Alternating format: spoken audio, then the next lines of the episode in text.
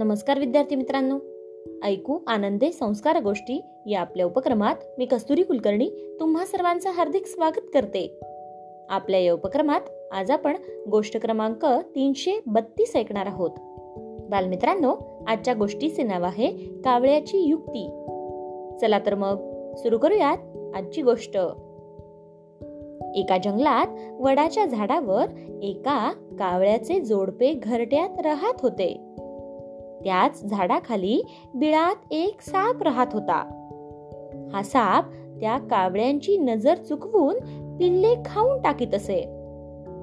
दरवेळी असे घडत असल्याने कावळा आणि कावळी खूप दुःखी झाले होते. जंगलात जवळच एक कोल्हा राहत होता. एकदा त्या कोल्ह्याची कावळ्याने भेट घेतली. कावळा म्हणाला कोल्हे दादा दरवेळी आमची पिल्ले हा दुष्ट साप खाऊन टाकतो. या सापाला ठार मारण्याचा काही उपाय सांगितला तर फार उपकार होतील हो. तेव्हा कोल्हा विचार करून म्हणाला कावळे दादा एखाद्या नगरात जा. श्रीमंत बाईकडील किंवा राजघराण्यातील स्त्रीचा मौल्यवान दागिना घेऊन या.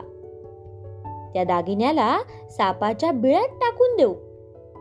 मग ज्याची वस्तू आहे तो नक्कीच पाठलागावर असणार. आणि मग तो पाठलाग करणारा बिळातील वस्तू काढण्यासाठी प्रथम सापाला ठार मारेल आणि आपली वस्तू तो घेऊन जाईल. कावळ्याला हा उपाय एकदम आवडला.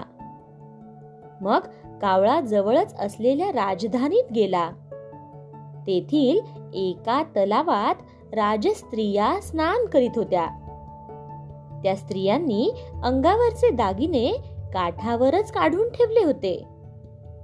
त्यातील एक मौल्यवान हार कावळ्याने उचलला आणि उडत उडत आपल्या घरट्याकडे येऊ लागला.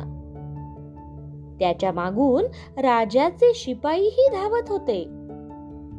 कावळ्याने तो हार बरोबर सापाच्या बिळात टाकला.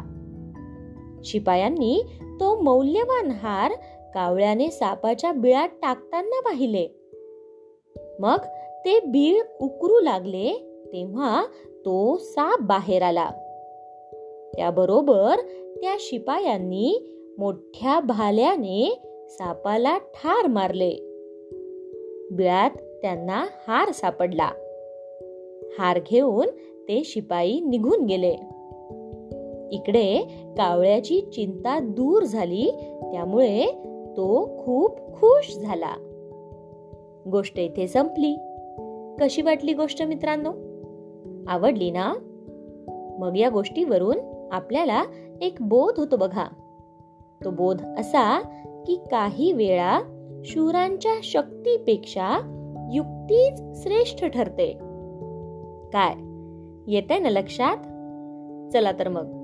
उद्या पुन्हा भेटूयात अशाच एका छानशा गोष्टी सोबत आपल्याच लाडक्या उपक्रमात ज्याचं नाव आहे ऐकू आनंदे संस्कार गोष्टी. तोपर्यंत नमस्कार.